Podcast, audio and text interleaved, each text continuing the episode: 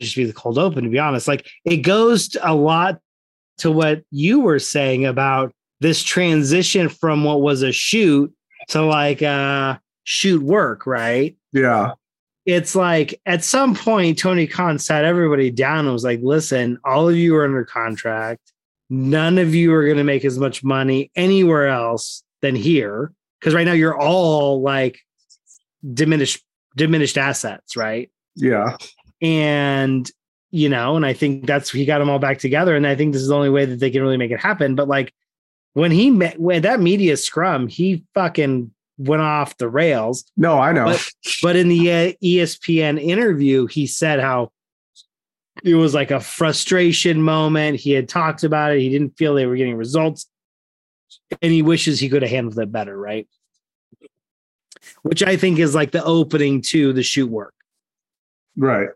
You know, and also like I don't know, man. It's hard to be pissed off when you are the centerpiece of a nationally televised wrestling show where your roster is the roster that works with you is handpicked. Like, yeah, exactly. Fucking Phil. But, anyways,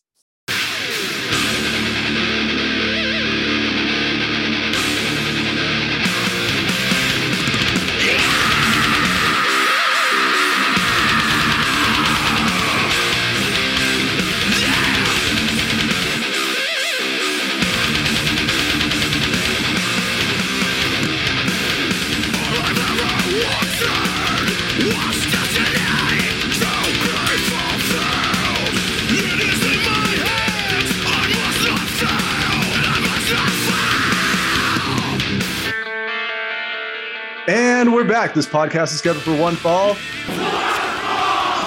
With a 60 minute time limit coming out of the black corner at a combined weight of 666 pounds, recording to you from the United Center Bar. I'm your boy Xander Hobbs. This is Bobby D. Yeah. And once again, we're bringing you another edition of the Wrestleapocalypse. It is upon us. It is upon us. We're back. We're back in the saddle back to gain revenge, back to recording, and let's just lay it on them. Back to black. Back to black. Yes, good song by Amy Winehouse. Yeah, man, this is fantastic. We held off. We watched a lot of wrestling in the last couple days, two weeks, um, and we're starting off with alphabetically, obviously the AEW All Elite Wrestling. And because Saturday, they brought out a brand new show. It was like there was a collision between weekends and wrestling. They sure and did. I watched it. You watched it. What did you think? What were your first hot take? Hot take. Hot take. It was a good show, but let's see how long the momentum lasts because they set it up nicely, being in Chicago, giving the hero CM Punk the warm welcome, and the crowd was just hot for the show. So yeah, man. Hot take. Hot take. Loved the Luchasaurus Wardlow slash. I mean, let's be honest, Christian coronation champion Christian, uh, the way that he celebrated Luchasaurus's victory, oh, fantastic! I did like it was a good match. It was a very good match for you know both those guys, super big hosses, super talented. But the way that Christian just celebrated the victory, holding like the won. title, holding the title on top of Luchasaurus's shoulders. Uh, and it's funny because I saw this thing on the IWC that said like hot take in the last two years, Christian has been way better than Edge. Oh, that's not even a hot take. Those are just facts. That's what I'm saying. Like he's so good. Like yeah. it's so fantastic. Christian's been way better than Edge. And but back to this TNT title change again. Like this the, the title's meaningless. Like the match was good, but the title's meaningless now. Like they keep switching it back and forth. Like the, unless they're putting the title on Miro, then I don't want to see it switch again. And I I thought, you know, obviously it was a squash match, but like the crowd hot for Miro. Miro came out obviously like hot himself. And I was texting you, and it's like, like Betty Rebel not really paying attention. Look, is like she's like Jesus Christ, that dude's traps. It's like, yeah, dude, like he like we need more Miro. Yeah, he needs to be a bigger deal. Like that's just the fact of the matter. They, they, that guy can print money right there as a champion. So uh, once they're done with this MJF thing, I think it's Miro time. But um, interesting. I think other, Miro could definitely solidify and elevate the the uh, Luchasaurus title. Yeah, the, he can start. They can start him with the TNT title and move up from there. As well. yeah, have him have a good feud with Luchasaurus, then have him like hold it. Let him go against like Lance Archer or all these big guys and like show his like you know his skills and his abilities. Exactly. Um, um what else was good on that? Um, the triple threat. I didn't, or not triple threat. The six man tag, the trios match. I was a little bit. It was middle of the road for me. Um, my main focal points was the CM Punk promo, Miro, God's champion, the Redeemer, and to me, that's about it. I thought the main event was really overbooked. My personal opinion on it, like especially at the end, how like CM Punk didn't go down to the Coquina clutch, and the way they had like the the Bullet Club really just like isolating and taking care of FTR, and yet still somehow CM Punk nine months off, coming back from injury somehow doesn't tap out. Like I don't like how that was written. I would have, you know, at least just make him win clean. Don't make like I well, didn't get that. they booked it. They made a fucked up match because like Punk can't lose in his return. They can't pin FTR because they're the champions. So it's like, I mean, that that's on them. No, hundred percent, hundred percent. And like we've always talked about, like as much as we love lots and lots of things, there's some serious booking, questionable booking that goes on. Oh, and this was a, a, super case. Like we've talked about. I think we talked about last episode. Like, I don't think the play is to come back and try to like pull this nostalgia of Samoa Joe and CM Punk. Like, that's not the play. You know what I mean? It like, shouldn't be. And that's here we are, right? And the only way they can do that. And listen, there were some great moments in that match. I love seeing Jay White and you know Dax going at it, like FT. You know the whole like those those four guys are great. I want to see that program. Yeah, I don't want to see CM Punk and Samoa Joe. That's about the only. That's about the only positive I got out of that is that it was like a little sneak peek about what's going to happen between Bullet Club Gold and FTR.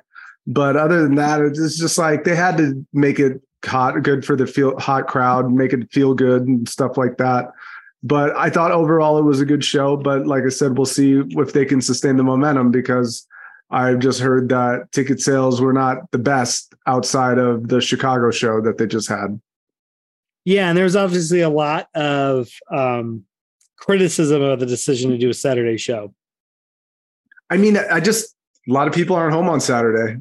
A lot so. of people aren't home on Saturday, and then you know, in not that in two, th- three months from now, it's college football season, right?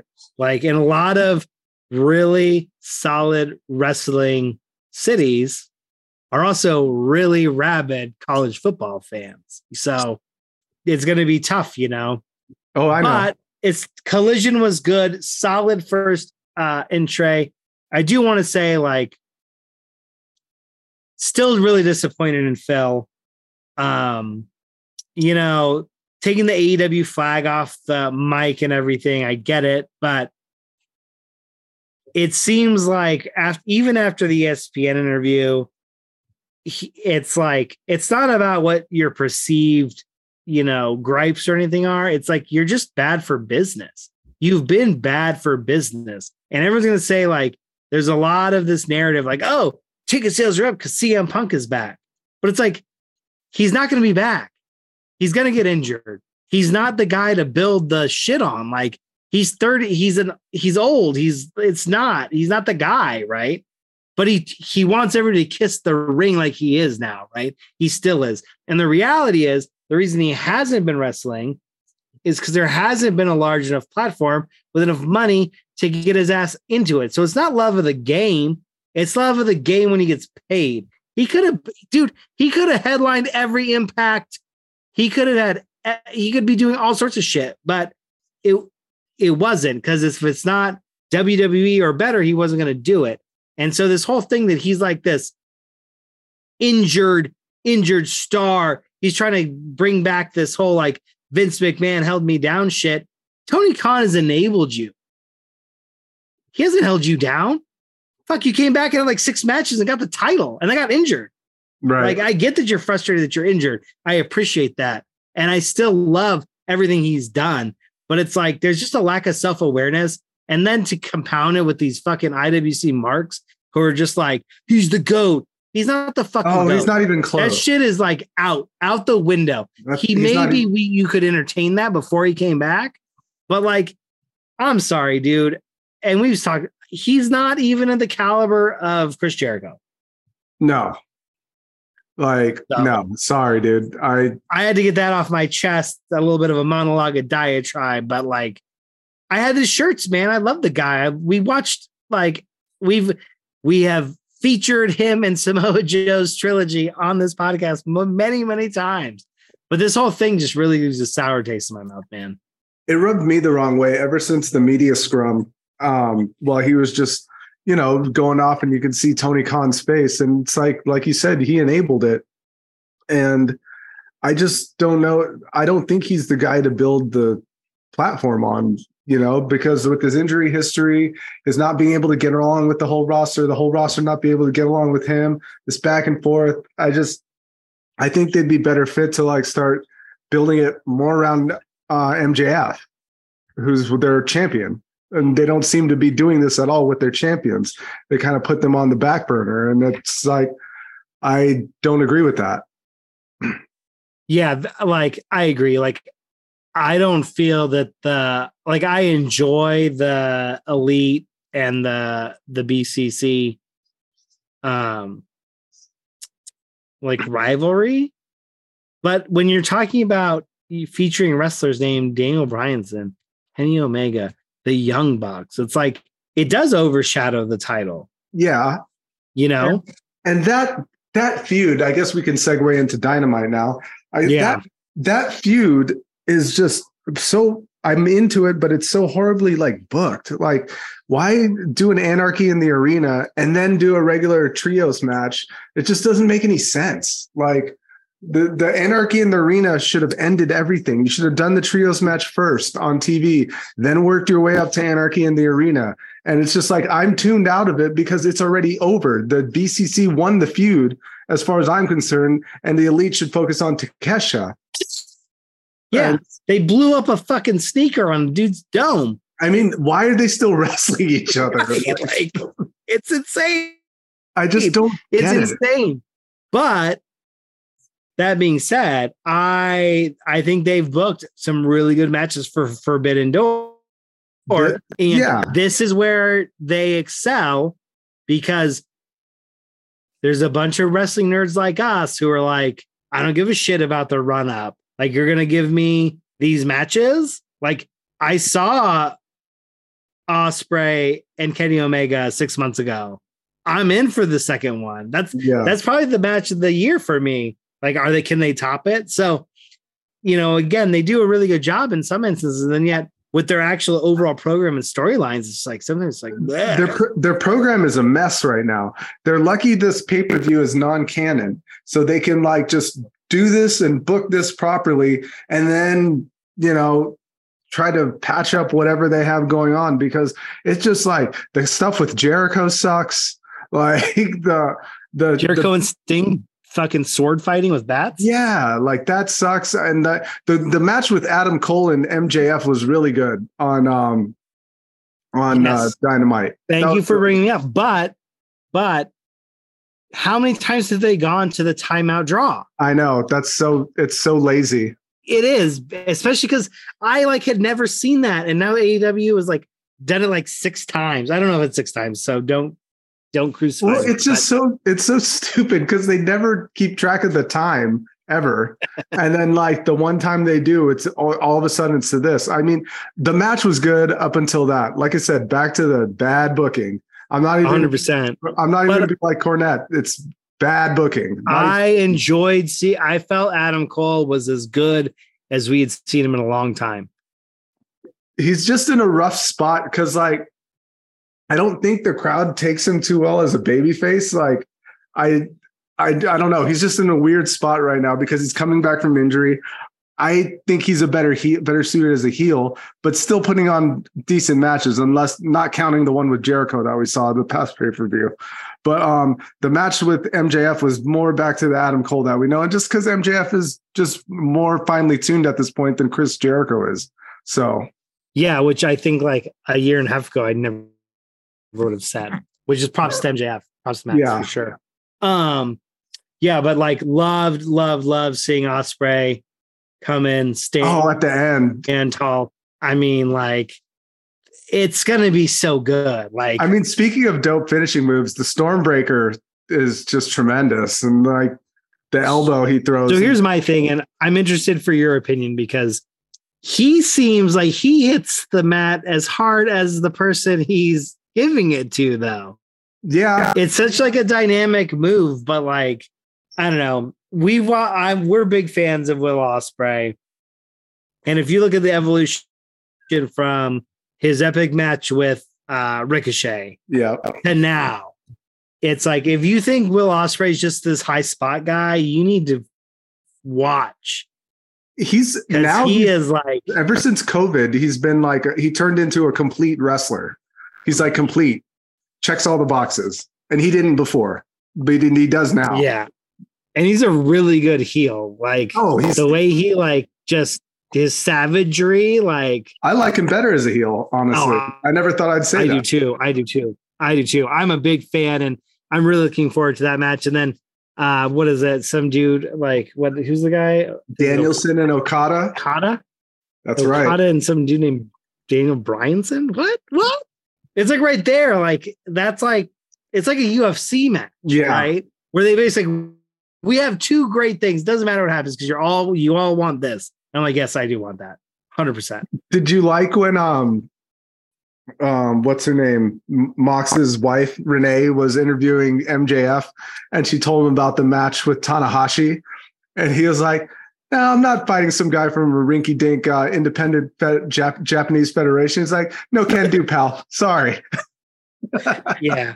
I mean, MJF is like, I don't know. He just gets it, man. Oh no, he gets it full on. So that those are some high spots. See, we're not completely shitting on it. No, but we did shit on it. And here's one thing I was thinking too, and I don't want to speak for you, but I, and you ever you could have a chance to rebu- rebut, but every Monday morning, I'm a fan of every wrestling promotion. And depending on what you give me that week is how I'm going to treat you.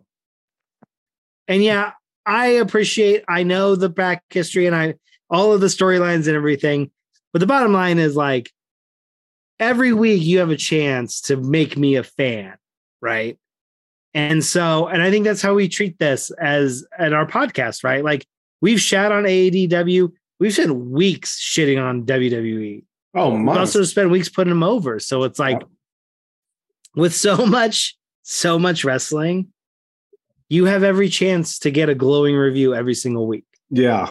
you know and that's and that's what's cool it's like collision was great dynamite was meh there's holes in everything but it's like it is what it is Yeah, I I actually enjoyed Dynamite because it didn't open up with an Orange Cassidy match. So true and again they were really kind of pumping forbidden door stuff with yeah, so that it's good as long as it, the build up is going to be like this. Then you know I'll give them another shot. But other than that, let's uh move on to the WWE. yeah man i mean Should we just start it off with um yeah you have to how do we start it off? we do this i go like i do my blah, blah, blah, blah. you out i'm out too boom super kick to the dome like Sami Zayn's chair shot is like a seven now. yeah. Because that super kick in this storyline was like, Well, and then the way they cleared out, they just the whole thing was like, and he ripped his shirt, like, oh, everything. Like, I watched it like three times. It was yeah, like, so did I. Jay Uso's money, man. Like his facials is like it, the way he talks on the mic. Like he's good. Dude, it's it's cra- it, they are so good. Like, So It will before go we down. before we go any further, let's just let them know like what exactly happened. So this is if you're not following wrestling or not don't know, the Usos left the bloodline. They left um, Roman Reigns in the middle of the ring, double super kick, got out of there. Um, so we're going to be seeing new members of the bloodline going up against the Usos. That's what we think, at least. Well, I think it's what it's going to be Usos versus. I mean, I think they booked that for Money in the Bank, right? Yeah, uh, Reigns and Sikoa. Mm-hmm. And so, then, like I said, it's a good time to bring in Jacob Fatu. but also, how cool was the moment with Sami Zayn Yeah, at the end? Just the look and the nod, like, so you know that Kevin Owens and Sami Zayn are going to end up playing a role in this whole saga, which to me is just like, and this is why, in you know, pulling the curtain back on the Google Doc, I straight up said like, it's the best story, it's the best long term storytelling since Hangman and Omega. yeah. Like, I think this. I think this one edges it out. Ah, yeah, because it, it has more going. wrestlers Yeah, and they're all like, I mean, again, I think we talked about it. If you would have told me a year ago that Kevin Owens and Sami Zayn are going to be the hottest shit in wrestling, I'd be like, get the fuck out of here. Like, Yeah. you're, indie mark, get out of here. I mean they're they're the ones that made the storyline have more legs. Oh, 'Cause- 100 percent. Because? It was before, done. before Sami Zayn came into the mix. It was boring, like it was freaking boring. And Sami Zayn came in, added that little funniness to it, plus some more drama. And here we are today, still talking about it. Things still going. And like, and the problem I have, the only problem I have with this is this stuff could have been done without the title. But I guess like, you know, they could have still put the title on Cody. But I guess they never intended to put the title on Cody anyway. I'm still kind of upset about that. Who's upset about that? I am. Oh yeah, Cody's not. I feel Cody was like, no, I can't take the title. I have to be like Dustin Rhodes. I have a path. I want. I want to go through seventeen fucking people, and in five years, I'm going to get there. It's like he's I don't know. Like I I thought they should have just gave him the belt Dude. right there. But right, but it goes back to me. It's like it goes back to this whole bullshit stipulation. What what was it against? uh In AEW, it was like if I lose, I'm not gonna ever go for the title Yeah. again. Yeah, yeah, yeah. And was that when MJF threw the title in the towel and then nut shot at him? Uh-huh. So it's like it's like he writes this shit. Like I don't know. It's I think it's a Cody thing. I love Cody Rhodes. He's definitely has a lot to a lot of shit to do, and he's good. But love the Bloodline segment. Loved everything about it. Um, Charlotte's back, baby, and I know you were pumped on that. I saw your tweets. You're like, "Shh." yeah, I'm not too excited, but they're not wrestling each other for the title. Well, Charlotte's going to wrestle Asuka for the title, which means she'll probably win. but Belair's gonna be there commentating. She straight up said that. That's right. Belair is getting involved, and that's what makes this way more interesting because they didn't know how they were going to work Belair in after the shady Right. the the finish. But I like. I think there's a there's this is more entertaining as a three way, especially because all of them are super legit. Like Charlotte's not head and shoulders. Uh, this isn't like a squash thing. It's like Asuka and Belair can definitely hold their own.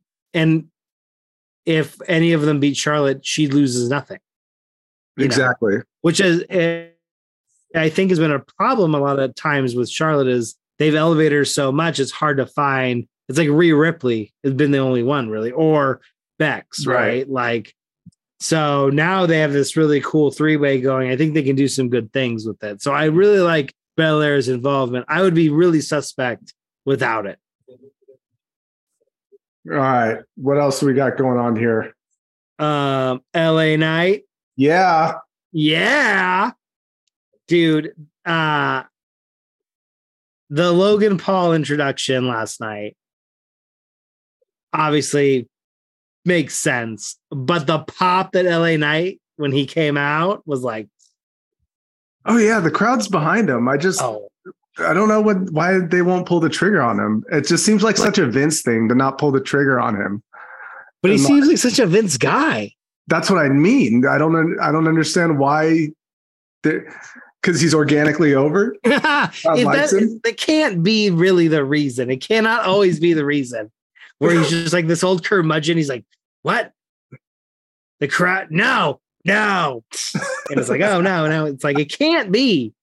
But like I he just- is so fucking over, and I like, love what it. Did, Like, what did he do though? Like, because it's like he took another L on SmackDown.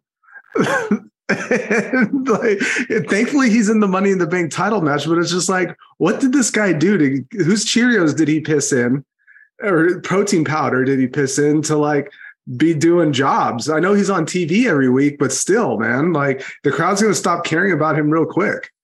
Yeah, I don't know though, man. It's like maybe is this like the baptism by fire? We're like we're gonna see how how organic are you over? Dude, if he's counting the lights three months from now, the guarantee the crowd won't be as hot for him as they are right now. Like, but, if wins, but if he wins money in the bank, oh, if he wins money in the bank, then this is all rectified. And if he doesn't win money in the bank and the crowd goes wild, it also establishes something, right? Yeah, well, the crowd's going to have a new heel, or the the WWE's going to have a, a new heel. Whoever wins that money in the bank, because the crowd is expecting LA Knight to win I know. now that he's in it. It is interesting. I really, like I said, I love seeing it. I'm a big LA Knight fan. I really enjoyed him in NXT. You know, so I'm. i have been a fan since he was Eli Drake in TNA, so like I, it it runs deep with me. Yeah, So- man, and he's like a great interview. I don't know if you've ever seen some of the he and he's got a nice little studio where he's got some of his like titles in the background. Yeah, Um, he's just he's I'm I'm a big fan, man, a big big fan. So I'm rooting for him, but because he where he works and everything, I don't. I wouldn't be surprised if Logan Paul gets wins Money in the Bank. Oh god, Vince is back, baby. I it would just be such a better program with LA Knight versus Seth Rollins. Oh, 100 That'd be way better. Understand, but it's like, why are you bringing Logan? Logan Paul has not won in almost a year. No, Like- he hasn't. He hasn't. Nope, he ha- he hasn't.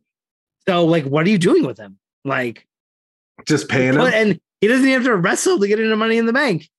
He's like, I'm on the ladder. I'm in. They just put him in there. You just put him in there.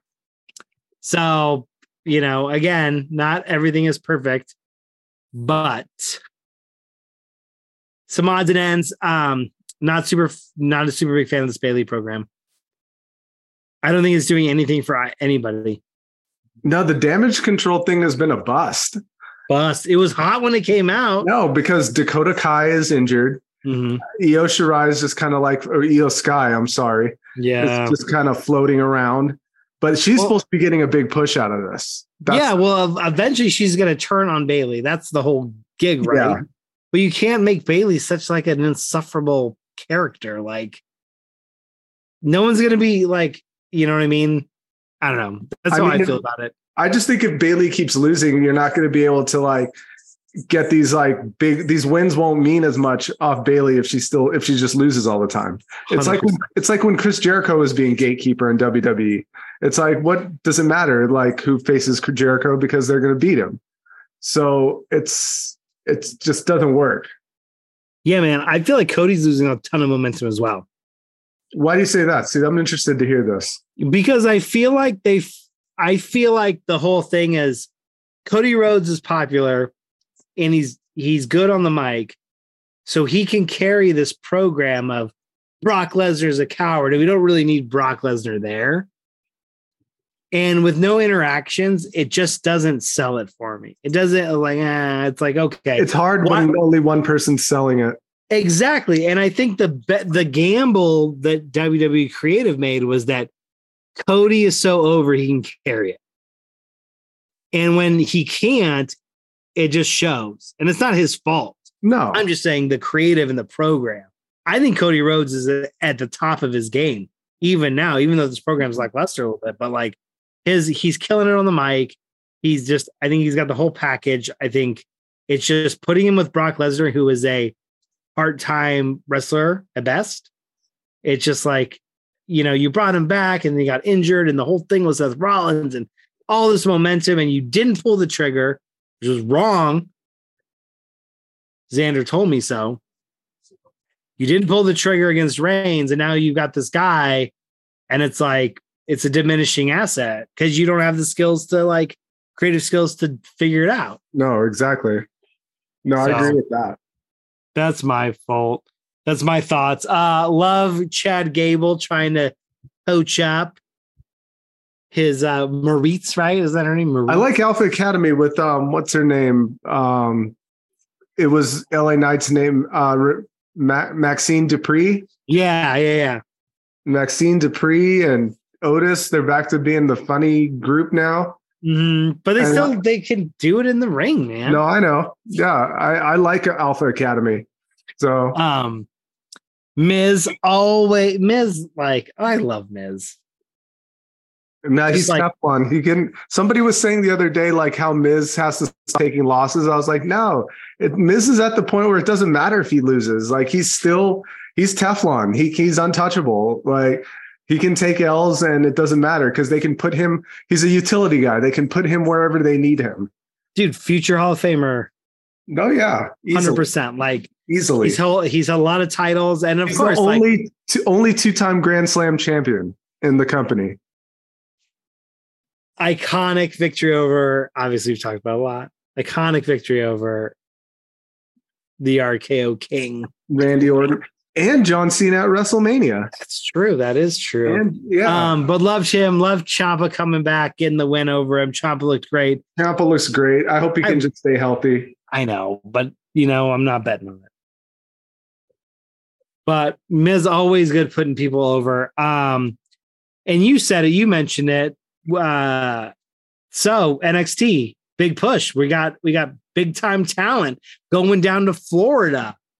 Like, I don't know why they want to do a thing like that, but they're going down to Florida to wrestle. So we got we got Bron Breakker and Seth Rollins. Um, kind of odd having Bron Breakker in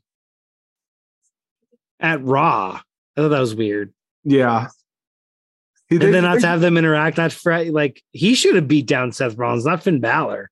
Yeah, they gotta. They're gonna bring up uh, Bron Breakker because he just have to. lost. And yeah, so and then Seth Rollins isn't done with Judgment Day. I like how they're making Seth Rollins just crank out bangers right now because every match he's put on has been good, like really good, since he's had this title. It's not like he's been wrestling bad without the title, but you know what I mean. Oh, he's the he's the best. He's the best wrestler in the in the company, Right now, yeah, like hands down. yeah, easily too. Yeah, I agree. But it's going to be interesting, and I wonder. Like again, I think we talked about it. Like I think the big push is you want to get the ratings up. They're going to go out to market for all these these television rights. There's already rumors that Amazon wants a piece, Disney wants a piece.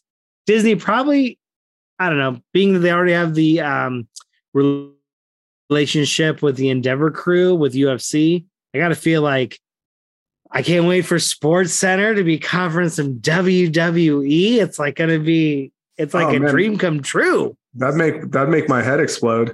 That'd I be- mean, seriously, it's like they're going to show Ohtani striking people out and jacking home runs, and then, you know, fucking Showing Seth Rollins stomping curb people. stomping I Finn mean, Balor. That'd be huge if they if they got on ESPN. Honestly, Dude, it's like it, it, it, yeah. It would be, and I think that's a, I think that's a real possibility. It'd be huge if they're on Amazon, dude. Oh yeah, that too. You know, it's like, it's crazy. So a lot of, lot of good shit going on in wrestling. We have talked about it quite a bit. We're gonna take a quick powder. So we got to cool off with some cool shit. I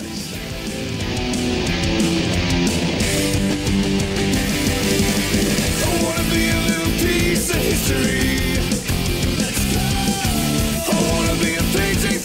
be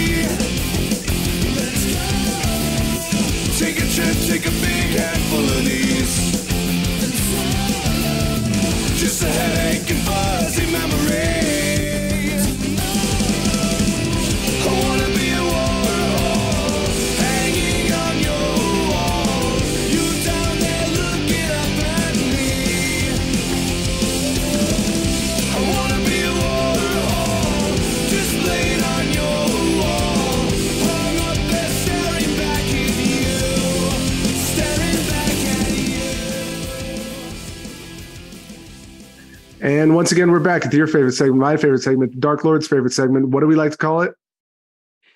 The motherfucking mailbag. Yeah.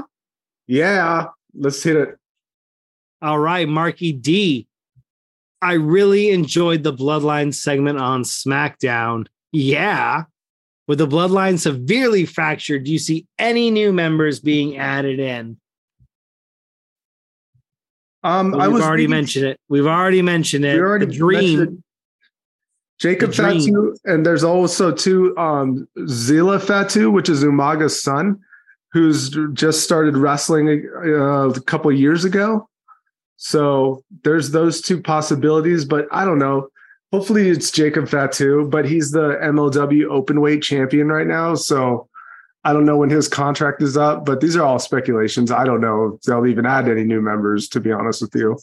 But uh, those are those would be the two members that I add if they're going to keep going with this. If they decide to add someone, I know. If I was writing it, I would totally break up the bloodline. Roman Reigns wants to go do movies. He wants to be part time. You have Paul Heyman and Solo Sikoa, which is a great combination.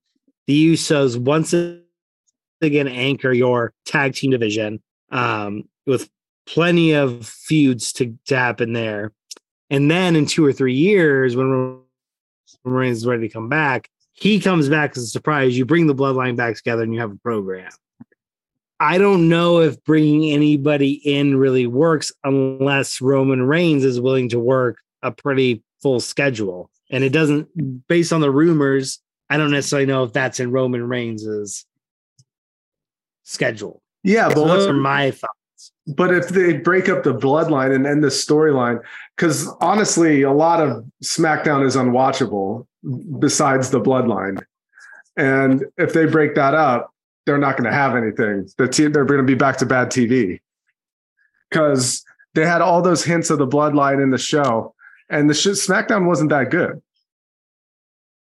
No, I'm not. I'm not arguing with you, but I'm just saying, like, I'm just trying to read the tea leaves on what what the tribal chief wants to do, right? Like, if he doesn't want to, like, if he doesn't show up in the end, you just have like an Usos versus Solo Sikoa and Paul Heyman program, anyways, right? Like at this point, Yeah, and that doesn't have nearly as much heat as like Roman Reigns being in it. yeah, but I don't know if Roman Reigns wants to be in it anymore, right? He's his schedule. Have you seen his schedule for the next week? Well, yeah, Not I mean, I'm sure it's going to be packed to SummerSlam. Like, And he's still got to wrestle for WrestleMania. Like he's he's got to make appearances still because they're not taking the title off him anytime soon. So he can't go out and do movies when he's still champion. And honestly, and honestly, is he really getting movie offers? Because he can only do all he can do is that tribal chief thing. I don't I don't really see him doing anything else in movies. I don't I don't know. I don't, I don't know either. I'm just saying what I'm just trying to read the rumors and the things. I'm just, I don't know. I don't know if Jacob Fatu is coming. I don't know if bringing more people in is going to save it. I think it all comes down to like what Roman Reigns is willing to do. All right. Thanks, Marky D. Way to put a fucking damper on this show, Dick. Marky Dick. All right, Tenacious P. This one's going to be good. I think Grayson Waller has potential to be a great heel. Just want to know what you guys thought about him. Um, I feel like it's a red flag, generally speaking, if you you are hosting some sort of talk show in the ring. I mean, it, it usually is, but I don't know. I fi- happen to find the Waller effect entertaining. Okay. And I, I think he's funny. And uh, But does he have a future as a wrestler? yes, he does because he's really good in the ring. From the stuff I saw him in his NXT, the guy's really athletic. Do you feel like this is something similar to like? See, I feel like Miz was already established before he started doing his thing, and Kevin Owens' thing was always just like a joke. Yeah. But it, it's like, do you think this is a way for them to get him heat? I think they're they're trying to get him heat by having this show because if they make him if they start him off wrestling, he's he's going to pop the crowd, and they don't want that because he's got like dynamic a dynamic move set. So Does he have a punchable face? Yeah, yeah, his face is punchable. yeah, not Sammy Guevara punchable, but no, nobody's that Punchable. punchable, but it's punchable. He's he's good at playing like a just like a really condescending dick. Like he's Australian. Yeah, he's Australian. It it's He's got a little bit of the accent, which makes Oh, sense. dude, for sure. especially in, especially insufferable to uh, the flyover states and the um, you know, the anti-abortion Yeah, states that love wrestling. definitely. But yeah, I'm all in for Waller now. Yeah, I think he's great. I, he's going to be great. That's what I think. And yeah, he's got potential to be a great heel. I agree. That's awesome. And it's interesting, like it's a different tack to build him this way than generally it's like I feel like this is some of the failures of um shit, the to the moon guy. I can't remember Oh, his name. um, Cameron Grimes. yeah. It's like they should have done something with this. Like he's so good in the ring, and they just like they could never get him traction. Yeah, Cameron Grimes, like he they they keep switching what his deal is. And like I really liked when he was like the frumpy, like you know, like kind of like uh grizzly guy. And now he's like kind of cleaned up and everything, and he's like smiling and stuff. And it's just kind of they like making their baby face like smile all the time. It's weird. Yeah, and back before NXT like changed, it was fun when he he was feuding with Ted DiBiase. Yes, that was that was cool. But that was when NXT was like Was good, good. trying to battle like whatever. But anyways, we move on. Johnson and Johnston. Not sure if you guys read Hulk Hogan's comments about modern wrestlers. I thought it was classic Hogan. How do you guys feel about his comments on modern day wrestlers and wrestling? Just want to say this is a two part question. It is. They were sneaky about it, but it's a two part question. It is. The answer is yes.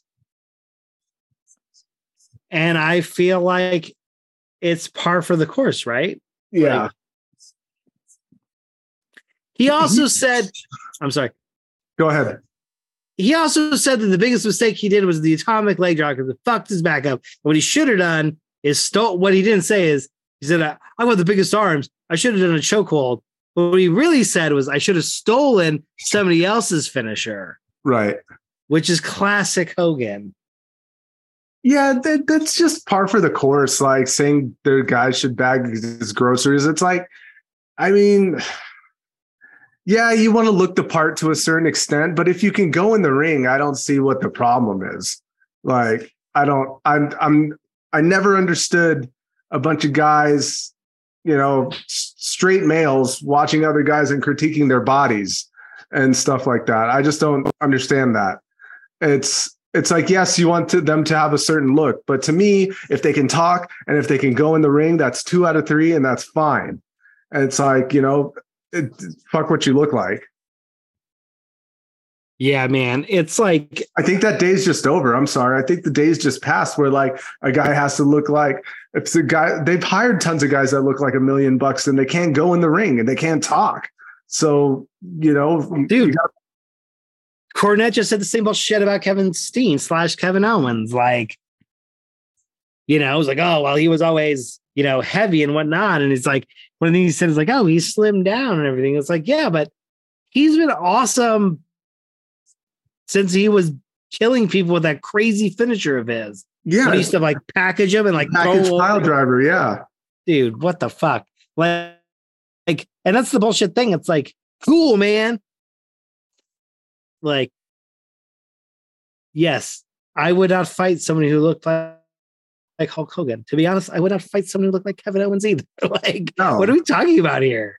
You know, it's But, crazy. the thing is, I'll even let you in on something. When I first saw Kevin Steen, and I looked at him, and I, I'll be the one to admit, I'll be like, "Oh man, who is this guy? He, he looks like him. He looks like some kind of mechanic." And then I watched him wrestle, and then I heard him talk, and then I did a deep dive into all his matches, and I was like, "Dude, this guy can go, and he's hilarious." Same with guys like Sami Zayn, or uh, when he was El Generico, AJ Styles, not the biggest guy in the room, but the guy's one of the best. So it's like, and you could say the same thing. Jake Roberts has just got finished burying Shawn Michaels and Bret Hart, saying those two guys shouldn't have held titles. Those are the two greatest of all time. Give me a break.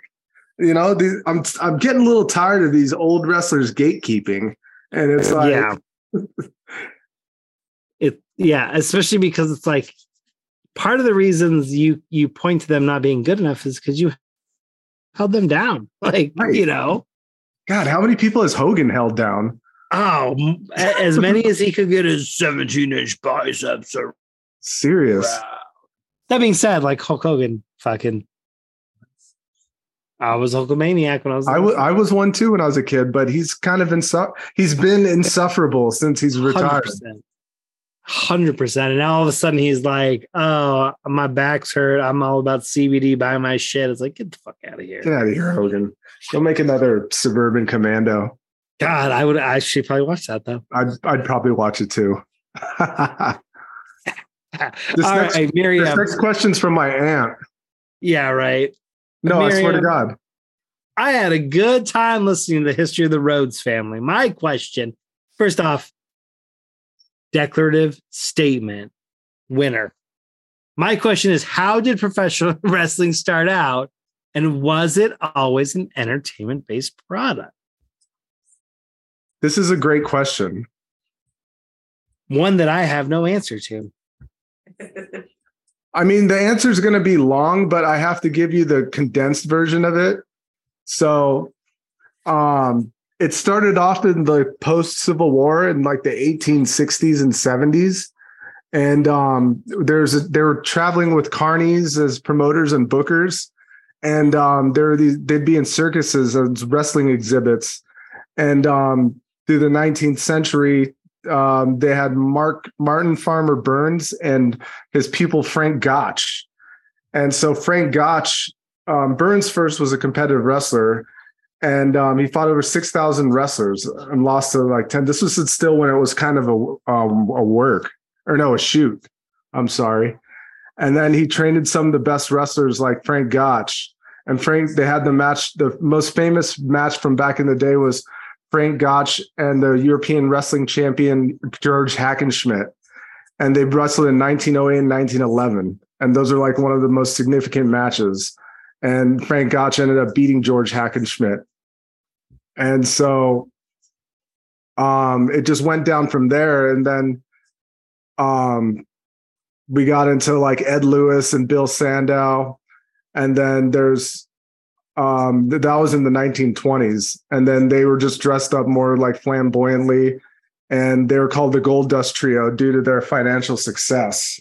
Ooh. yeah. And um yeah. So that's like the start of it. And then we can get into the 40s and in 1984 i'll have to break this question up into uh, a little bit more um, smaller answers so we can di- easily digestible but that was the history of it on Miriam. And well, uh, also, I would like to say one of the greatest tall tales or American tales is the uh, wrestling ability of our 16th president, one Abraham Lincoln. yeah, he was a pugilist. Well, yeah, but it was also wrestling, is like as the stories go. So wrestling has a deep history in uh, the American culture, hundred percent. And then obviously, once there was a way to make money on it, I'm sure everything became entertainment, right? Like Right. capitalism, baby. But that was our mailbag. If you want to get at us, you can get at me under Xander Hobbes. That's X A N D E R underscore H O B B E S on Instagram. Bobby, where can they find you? Back on Instagram, baby. Found I reset my password, so Wrestleocalypse sounds like it's spelled on the IG. Jump into my DMs, send us some questions. We love to hear your feedback.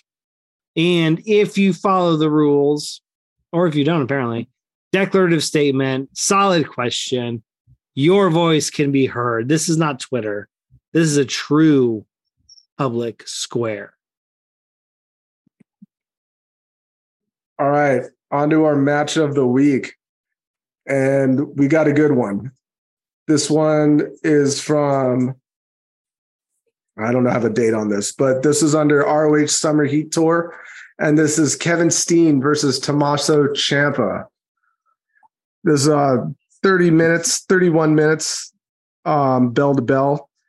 Uh, but it was a good match. What did you think about it?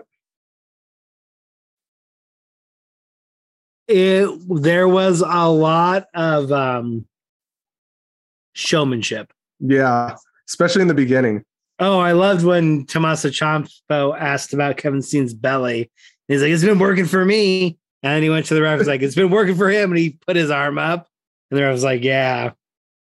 So it took a while for the action to get started, but once it once did, it did, yeah, it's just crazy. Like I love Tommaso Ciampa.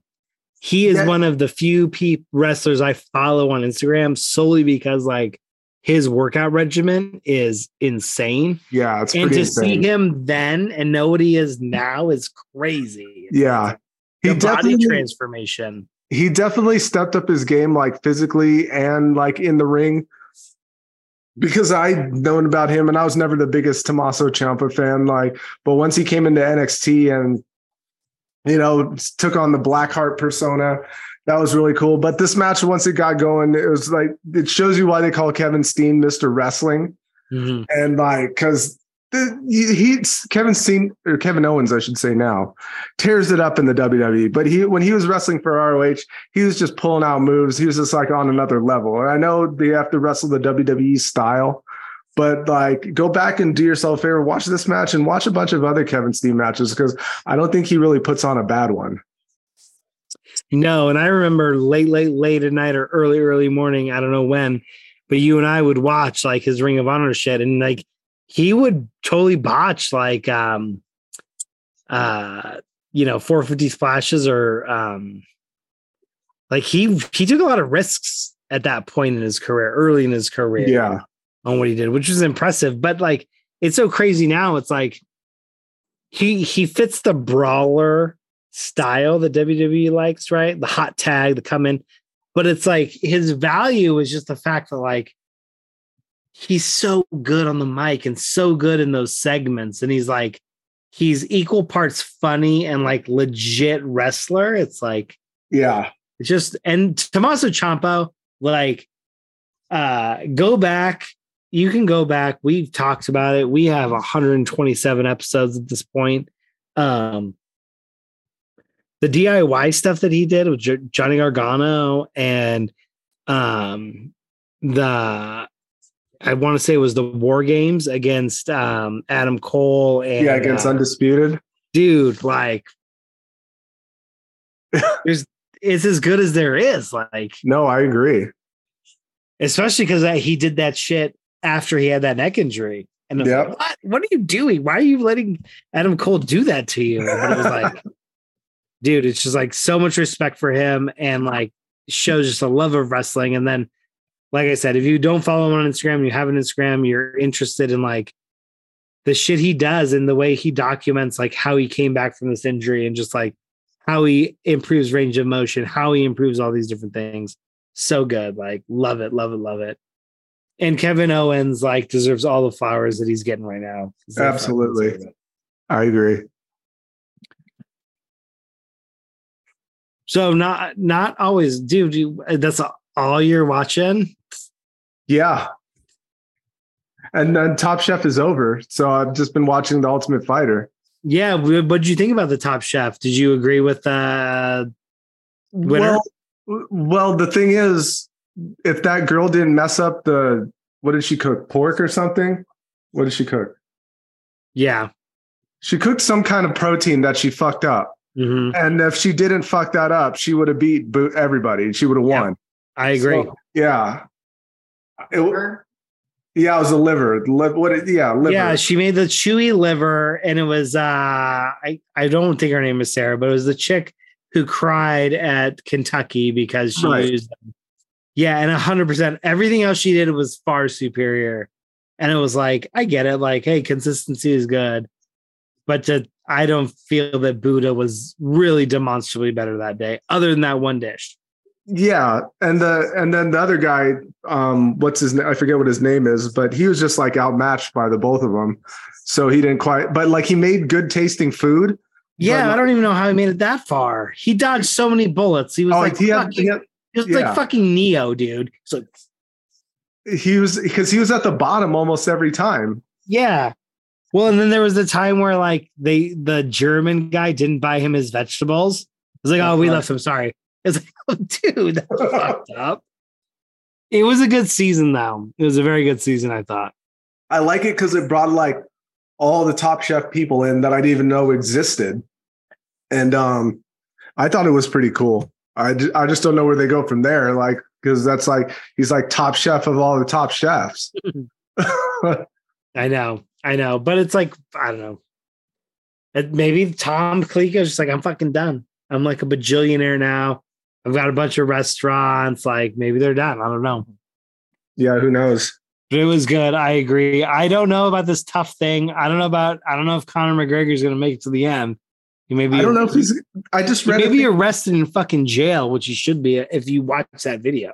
I did when he assaulted the mascot. No, yeah, no, no. The one where he took, Oh, he took the girl's hand girl in the bathroom? bathroom. I saw that one too. Yeah. And then she's like, "Hey, that's not cool, bro." And he's like, "Oh, whatever." So I don't know about that, but Well, I don't even know if he can fight because he didn't make the um the cut to go into the testing pool. Like he missed it. he didn't. Oh man, what a! It's just an oversight. I'm sure he'll get it next time. I just I don't know, He's but a the- fucking mess, dude. I I'm not a fan of him, but I like the Ultimate Fighter and I like mixed martial arts. So like I'm I, happy to well, watch. I like the the the the format of Ultimate Fighter. Yeah, he's just not the mentor, dude. Like, get somebody who's not like possibly on PEDs, possibly raping people, and probably drunk all the time. right. But um, did you did you see the clip of the face off between Francis Ngannou and Jon Jones? Yeah, I did. Yeah, that's gonna be dope. Well, it's never gonna happen. That's what sucks because fucking fighting sucks. Nobody, no good fights ever really get made.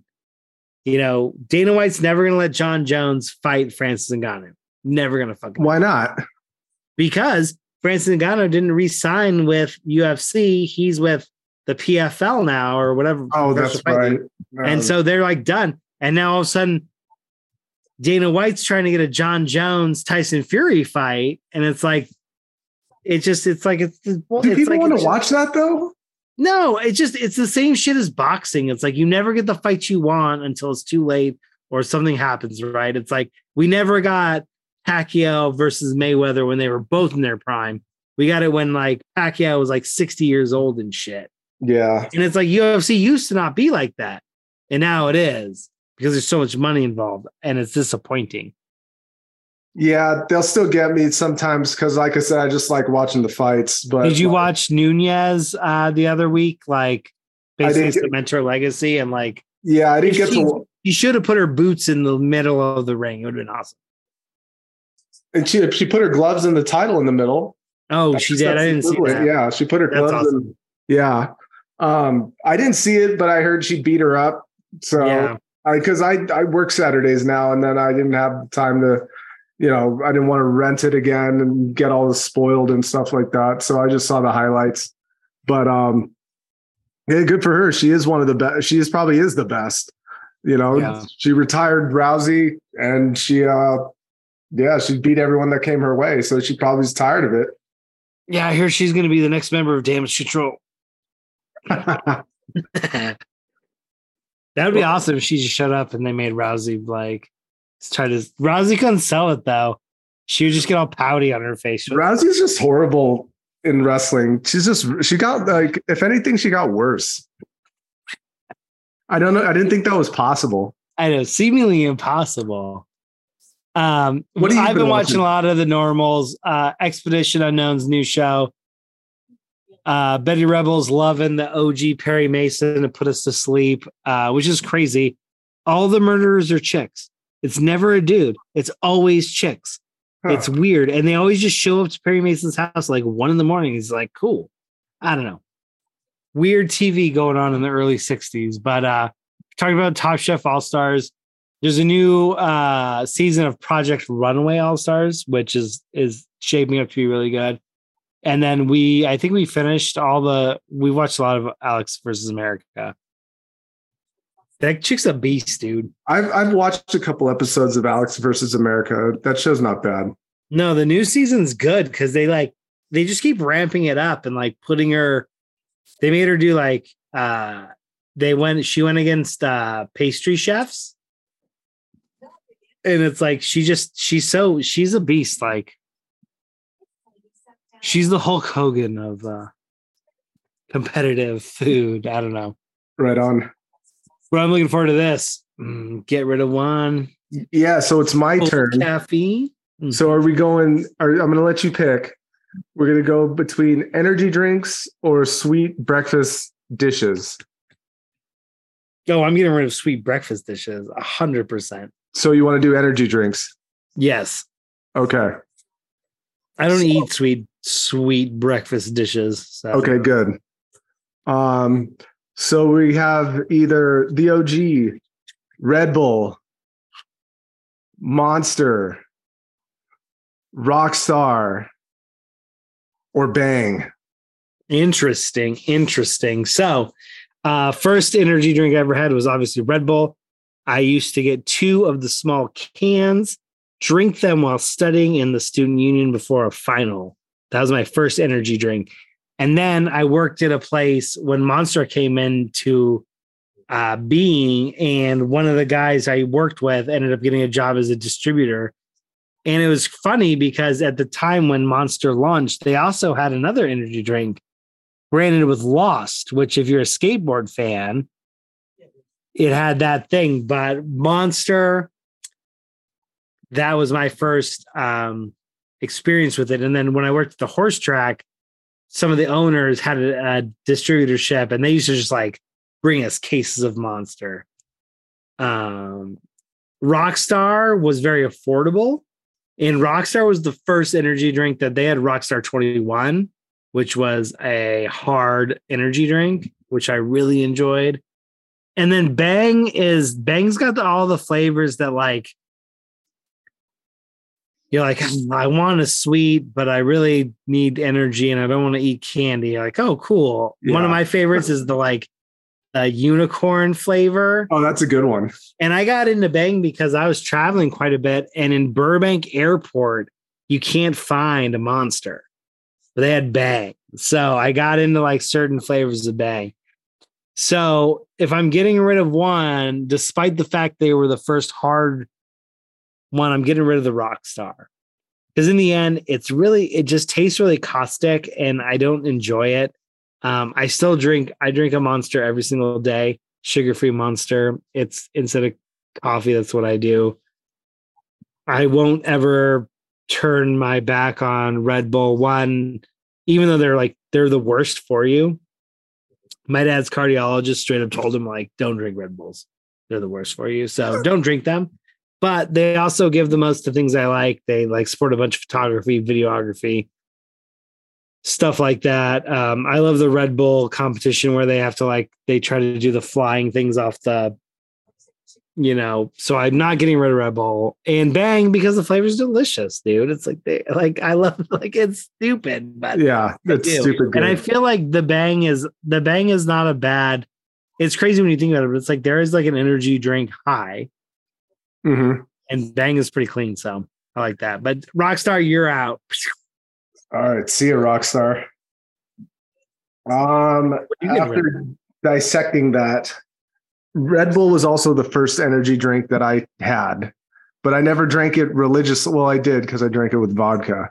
Mm, the sugar free ones. I was there. yeah, the sugar-free ones. Because I did one time I was in Vegas and I drank a whole bunch of Red Bull vodkas, but the sugar ones, and like, whoa, the next day was as I was with one of my buddies and we were just feeling like crackheads. Well, yeah, and the and the Jaeger bombs Yeah, We're also- we're also Red Bull infused. Yep. So there's that. Monster, I have one to two every day of the ultra, you like the ultra, the sugar free ultra? sugar free. Yeah. with the good? They got a bunch of different flavors too. Yeah. The, they have the pineapple, the peach, orange, lemon, lime. The pineapple and the peach are my favorite ones. the white one's good though. The white The one's, white one's good. classic. White one's good. Um, Rockstar, I like. Um, I can never find the ones that I want. The the 200 milligrams of caffeine. I can never find those ones. So Yeah, because they roll like 160. Yeah. And then the bangs are great because like you like you said for the aforementioned reasons and they're also packing 300 milligrams of caffeine in a can, in a can. So that's a nice ass kicking in a can. So we're definitely not getting rid of that.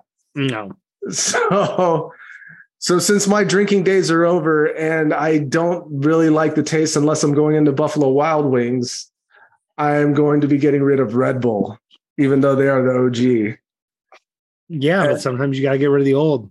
Make So, you know, because Monster's just good. I like the, you know, Rockstar does have a weird taste to it, but you know, I can if I had to choose between a Rockstar and a Red Bull, I'd choose a Rockstar.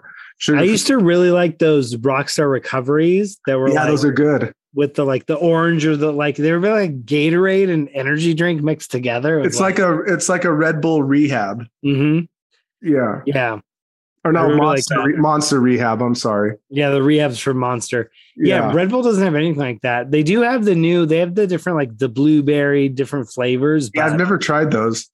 I don't know all of them. Yeah, some kid asked me if like I drink one of those like Red Bull things, um, um, um Red Bull slushies that Jack in the Box offers. I was like, man, looking at the just looking at the picture makes my stomach hurt. So I don't think I'm. No, I'm too busy dr- drinking my Grimace shake from McDonald's, dude. yeah, the grimace shake. How is that? Did you have that? No, Melissa was Melissa took um Betty Rebel took uh the prodigy to McDonald's today and she's like, they have like a grimace birthday Yeah, value pack. And she's like, I was gonna get it, but I just got a Coke and some French fries. It's like, it's probably probably for the best. Yeah, well, hundred percent. Like it's not gonna make you feel good to finish that shit. No, I, I wouldn't think so. no. but You can imagine just the the amount of like fatigue and sluggishness that your body that would be going through. Yeah, which is weird because like Sophia doesn't get any of that when she eats the McDonald's. Well, because she's a kid. I know. It's like it drags me down and then she gets all pumped up. It's like, no, this is wrong. I need to come on. She's been super crazy with the summer, but it's been good. That's good. She's excelling at karate. Oh, very good. Well, Sensei Kanagai has her on like, Oh, he's she's got Kana guy. oh yeah, it's crazy. I was talking to um, Bloodbath because I wore I wore one of the um, hey super awesome plug. Do you like fitted hats? I like fitted hats. Xander likes fitted hats. If you want fitted hats, go to the capologist. And then when you go to your daughter's karate class, the art teacher will say like, "Who did that hat?" And I will say, "Tony Bloodbath." And he'll say, "I remember him." It's like, yeah. and then I texted Tony Bloodbath said, "Hey." Kind of guy says, and Tony Bloodbath's like, "Yeah, I had him for like five years, and I, you know, just the whole story. It was really fun. So, That is fun. but yeah, she's doing really good at the karate. Way better than soccer. Way better than soccer. Oh yeah, that's good though. Yeah, and it's funny because it's a little bit like he makes it a little bit competitive. Like, who can stand up the fastest? Who can do this? And Sophia's all about it. So Right on. Well, now we're walking out in the ring, getting into the gorilla position, getting ready to walk out in the ring, I should say. What are you coming out to body? All right. So I'm coming out to a classic punk rock song from the Sacramento area by an amazing new band called The Fallback. The song is called Waiting for Today, and you can hear it right now. Right now.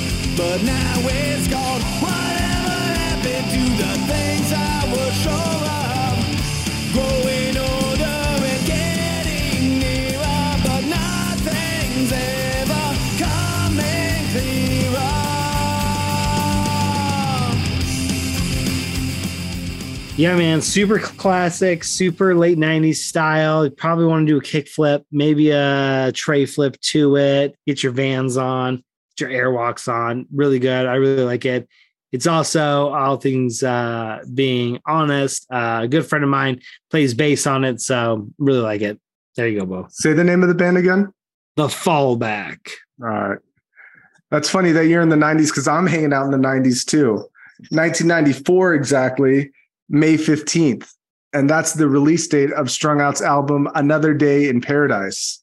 So I thought this song was cool because it reminded me of the political climate that we're living in right now. And from 1994, now we're in 2023. Nothing much has changed with the lyrics, and um, you can try it out now. The song is called Lost.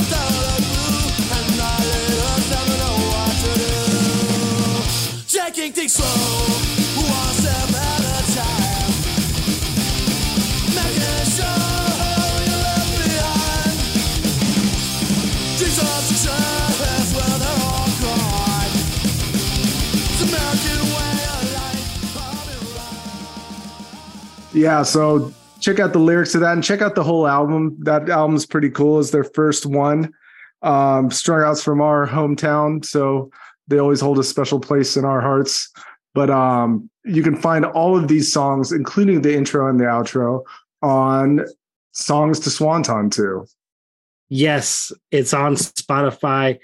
And just for anybody who may or may not be listening, we're we love all these bands. We're not trying to monetize off any of them. We're just putting them there to promote them.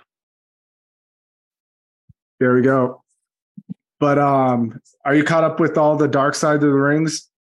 No, what was the last one that you watched? The last one was the Grams, and I was did not see that one. let's reconvene and um, talk about Doink the Clown on the next episode. Shh.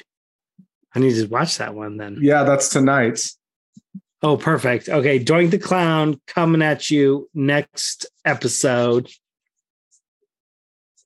So before we leave, any uh predictions for Money in the Bank? Just LA Knight. Yeah. That's all. I, I don't really know who else is wrestling. And there's the women's Money in the Bank, right? Yeah, I mean, That's really, I don't know. That's kind of pointless. their women's division is such a It's in shambles. shambles. It's shambolic. Yeah, you like that word, huh? Eh, well, it worked this. In It worked this time. This time. But thank you again for joining us. And since we can't top that, yours truly, Xander Hobbes. Ours truly in this life, Bobby B. And we're always reminding you to show empathy, uh, to protect the animals and the planet, and support the rest of Wrestleocalypse. Booyaka Shah. Straight